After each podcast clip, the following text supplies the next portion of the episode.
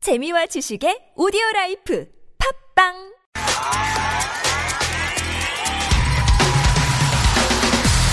화제 뉴스 핵심을 짚어드립니다. 뉴스의 맥.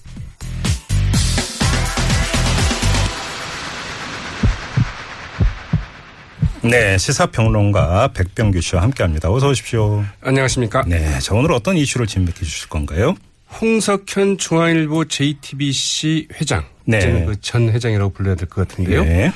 네, 이 대선판의 그 돌발 변수로 좀 떠올랐죠. 그러게요. 네. 오늘은 그 홍석현 중앙일보 JTBC 전 회장의 그 전격 사임. 네. 그리고 그의 그 대선 출마설 그 가능성 얼마나 되는지 한번 짚어보겠습니다. 이게 좀 관심사가 되고 있는 게 그- 그렇다 아니다라고 명시적으로 입장을 안 밝히고 있어요. 그러네요. 요즘은 예. 그 애매 모드가 좀 대세가 아닌가 싶은데요. 네. 김종인 전 대표도 뭐 대표적이었죠. 뭐 네네. 음, 좀 지켜봐라, 두고 봐라 이런 식인데요. 네. 이게 요즘 아마 그 정치판에서도 트렌드입니까? 네. 아주 그 트렌드가 되고 있는 것 같습니다. 이 홍석현 회장이 이제 그 이제 지난 18일 이 JTBC하고 그 중앙일보 이제 임직원들한테 이제 고별사를 전격적으로 이메일로 예, 예. 보냈다고 하죠. 네. 어, 회장에서 물러나겠다. 왜? 대한민국의 미래를 위해서 작은 힘이라도 보태기로 했다. 뭐 리셋 코리아 얘기를 했어요. 했습니다. 네. 그러면서 이제 이른바 그 지금 중앙일보 JTBC에서 그, 어, 이 탄핵 국면에 그 리셋 코리아라는 기획을 해왔거든요. 네, 네. 네, 새 대한민국을 만들어 보자. 음. 그러면서 뭐 진보 보수 인사 망라해서 네. 말하자면 이제 그 대한민국의 새 비전 구축에 좀 나서지 않았습니까? 음. 뭐라고 했는 거니?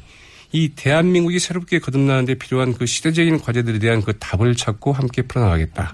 왜냐하면 리셋 코리아 기획 같은 것만으로는 현실을 타개하기 어렵다. 네. 이렇게 얘기를 했습니다. 네. 말하자면은 이 언론사 회장이라는 신분으로서는 한계가 있고 좀 자유로운 입장에서 이건 꼭 김종인 전 대표 발언이 좀 생각이 나죠. 네, 탈당을 해서 자유로운 입장에서 뭔가 구상을 해보겠다. 네. 이렇게 이야기를 하니 맞으면 대선 출마가 의사가 있는 거 아니냐. 이제 이런 얘기들이 좀 나오고 있는 거죠. 근데 뭐 중앙선 대회 인터뷰에서는 확실한 입장을 밝히긴 네. 어렵다. 또 이렇게 이야기를 했어요. 이제 그 기자들 직접 물어보았습니다. 그 네. 음. 대선에 뭐 출마하시려고 그러십니까? 그러니까 거기에 대한 확실한 입장을 밝히긴 어렵다. 평소 나라 걱정을 너무 많이 하다 보니까 네. 대선 출마설까지 나온 게 아닐까 싶다. 네. 이렇게 이것도 상당히 좀 애매하죠. 그럼 이게 지금 그 흔히 이야기하는 내 마음 나도 몰라 이런 겁니까? 아니면 뭔지 뭐 하여간 좀 헷갈리는데요. 이분은 내 마음은 알고 있을 것 같습니다. 그런가요?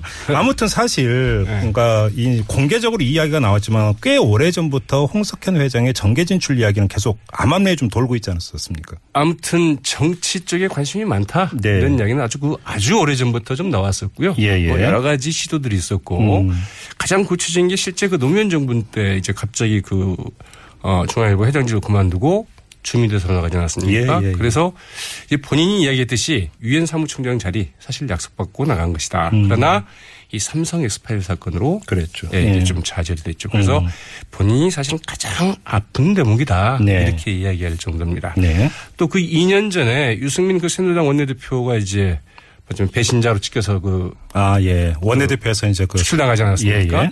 그때 이제 그 정가와 이쪽에서는 아, 이 홍석현 회장이 굉장히 좀 바쁘게 움직인다 음. 이런 이야기 가 있었고요. 실제 네. 뭐 원로 모임 등을 그 추진을 했었다고 그러죠. 아, 그랬나요? 예. 그리고 이제 그 지난해 그 탄핵 정국 이후에 그 중앙일보 JTBC 이른바 이제 그 리셋 코리아 프로젝트 이런 걸 추진하면서 홍석현 회장이 대선에 나가려고 하는 것 아니냐 이런 이야기들이 또 들어왔고 실제 주변에서도 상당히 좀 그런 이야기들이 나왔죠. 근데 뭐 정치권에서 이미 이야기가 나오고 있습니다. 뭐 어떤 특정 정당에 들어가서 대선에 출마하기는 좀 현실적으로 어려운 거 아닙니까? 그래서 이제 그 정치권에서 다들 쉽지 않다고 보고 있죠. 예. 왜냐하면 그 제3지대 구상 사실 뭐 여지가 뭐 지금 전혀 없다고 볼 수는 없겠지만 그러나 쉽지 않죠. 그 김정인 전 대표 같은 경우에도 뭐, 뭐 지금 비관적이다 이렇게 얘기했어요. 네, 뭐 여지가 없다 뭐 이런 얘기를 좀 하고 있는데 게다가 이제 그 홍석현 이 전 아, 중앙일보 JTBC 회장 네, 재벌가 출신 아닙니까? 네. 그래서 말하자면 그 풍찬노수 가면서 본인이 뭐 직접 그 정치적인 세력을 구축한다거나 바로 이렇게 하지는 않을 것이다. 이런 게 이제 그 언론계나 이 정치권 안팎의 그 지배적인 관측이고요. 예. 어, 그런 점에서 그 지난해 8월에 이제 그 한국 브루킹스 연구소를 표방하면서 출범한 이 미래전략연구소가 있습니다. 여시제라고 하는데 네네네. 음. 이게 이제 그 모종의 역할을 하지 않겠느냐 이런 이야기도 있었는데 이 여시제가 만만치 않습니다. 음. 이 종잣돈만 천억입니다. 어, 예. 네, 이 조창걸 한센 명예회장이 이제 그 한센 디뷰라는 아, 이 학술제에 제- 어, 이 출연을 했고 이걸 가지고 이제 만든 음, 미래전략연구소죠. 예. 이현재 전 경제부총리가 이제 이사장을 맡고 있고 이광재 전 강원도지사가 상근 부회장을 맡고 있습니다. 네. 그래서 이게 그 정치 집단화하는 것 아니냐 그러는데 오늘 이제 그 말하자면은 이현재 이사장이 홍석현 전 회장의 그 정치적인 행보와는 전혀 연관이 없다 네. 이렇게 좀 분명히 선을 그었고요. 예. 그래서 이제 나오는 이야기들이 홍석현 전 회장 이 대선 과정에 직접 개입하기보다는 대선 직후, 직후 전국에서 모종의 그 정치적인 역할에 초점을 두고 있는 것 아니냐 이제 이런 그 관측들을 하고 정치적인 역할이라고 하는 게 뭡니까 그러면?